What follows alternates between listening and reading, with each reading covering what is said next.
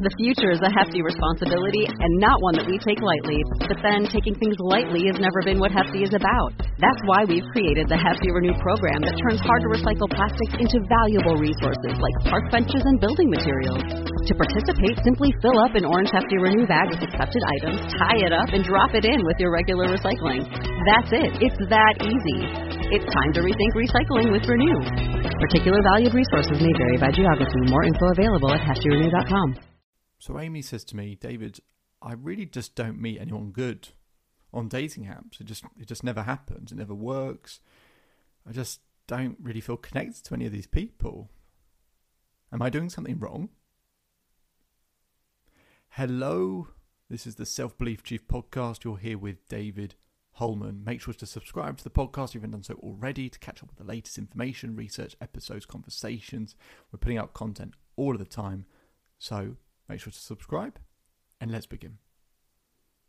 So Amy's telling me about online dating and she says, Look, I, I just I don't think there are any good people out there. Really, I can't seem to find them.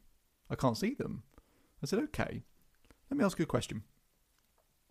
I said to Amy, Do you think you're the most attractive person on that dating app? She has a decision to make she either keeps going with the lie that there's no one good for her, or she shows some humility.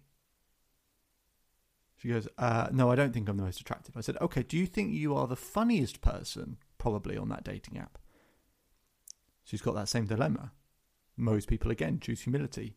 Um, no, probably not the funniest. I said, Do you think you're the smartest? She says, No. I said, okay, do you think that you're the most interesting? No. Okay. Do you think you're the most considerate and caring? No. Okay. So do you think, therefore, there are some people on that dating app that might be well suited for you? She goes, yeah, okay, I guess so. She goes, but David, I, I can't find them.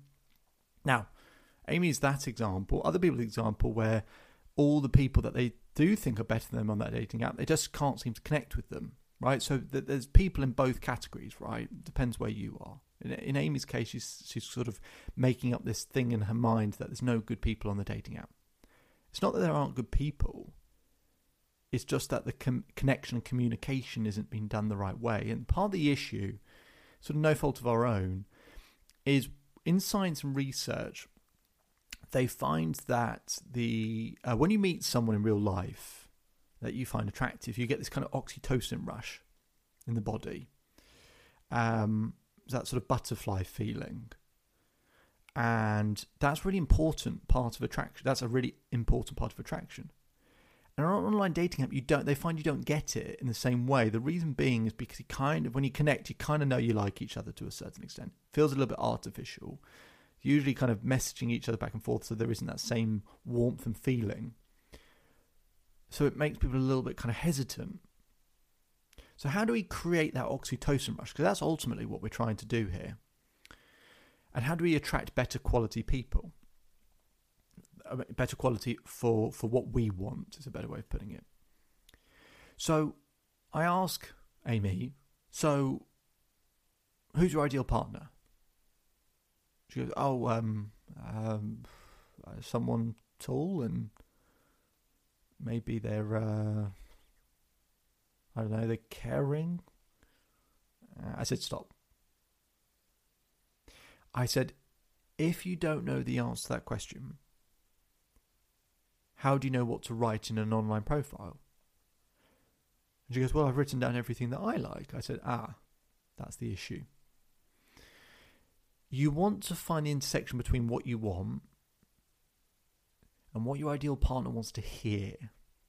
Because people write tend to write an online profile based on everything that they want. It's not inherently bad, but bear in mind you're trying to market to someone else.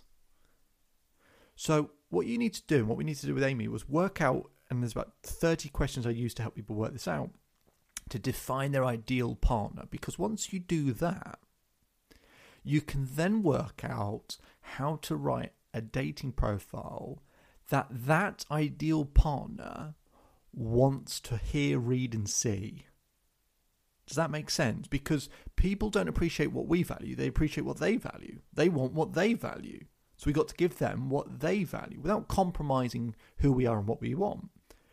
But what we're doing is defining what we want, what our ideal, who our ideal partner is, and then what would that person, based on all of that information, want to hear, read, and see. Because then, for example, I said to Amy, so let's look at some of the pictures you've used. And her ideal partner was uh, described as very active, um, very spontaneous, uh, very adventurous, very outdoorsy. And I said, let's look at your pictures. She's, and she has three pictures of her in a bar. Nothing inherently wrong with that. But I said, do you imagine your ideal partner regularly goes to a bar? She said, oh no. I said, but your pictures say the opposite. They might be nice pictures of you, but they communicate the complete opposite. An ideal partner who doesn't want, who they don't want to necessarily meet someone who regularly goes to a bar, just in this example, they're seeing that you regularly seem to go to a bar It's half your pictures. So it makes them go, hmm, not so sure. Because it's not exactly what they want. So every single part we then communicate in a way which appeals to them based on you know the person we've described.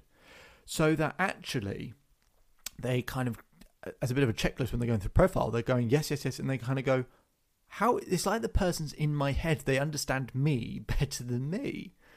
Now that might be a, a, almost slightly too idealistic, but actually that's the feeling we're trying to get to. I'm trying to create. Because imagine if someone did that for you. How amazing, how great that would feel. Feel great, wouldn't it? So, and we have to be clear about what we want, right? So you find, in terms of defining that ideal partner, being clear of what we want, and then based on that person, how would they like to hear, read, and see that profile? Once you do that, then you can get into that land of creating a bit of an oxytocin rush because you're really creating a deep connection.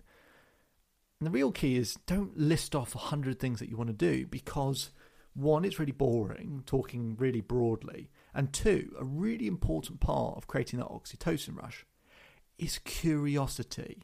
So if you tell someone everything, then it's you know they're not that interested or they're not leaning in as much it's like when you're you know been in a relationship for 20 30 years you know every everything about them well one of the things that kills desire is familiarity in that you know everything, or you th- what the reality is you think you know everything about them. When I work with those people, it's actually showing them the different sides of each other that they haven't necessarily seen, or to actually just get them to look each other in the eyes to remind them who that person actually is, and that there's a you know that there's something behind the eyes that's still attractive, that's still appealing. So we go back to Amy, we define that, and we start working out all of these things so that we can get a clearer pers- um, uh, perspective of what the ideal partner wants to hear, read, and see. And then we just talk about a couple of things. What things would they that person be interested in? Then we create we write some stories that we've had in our life that appeal to those things that they value, and then maybe we leave the endings off.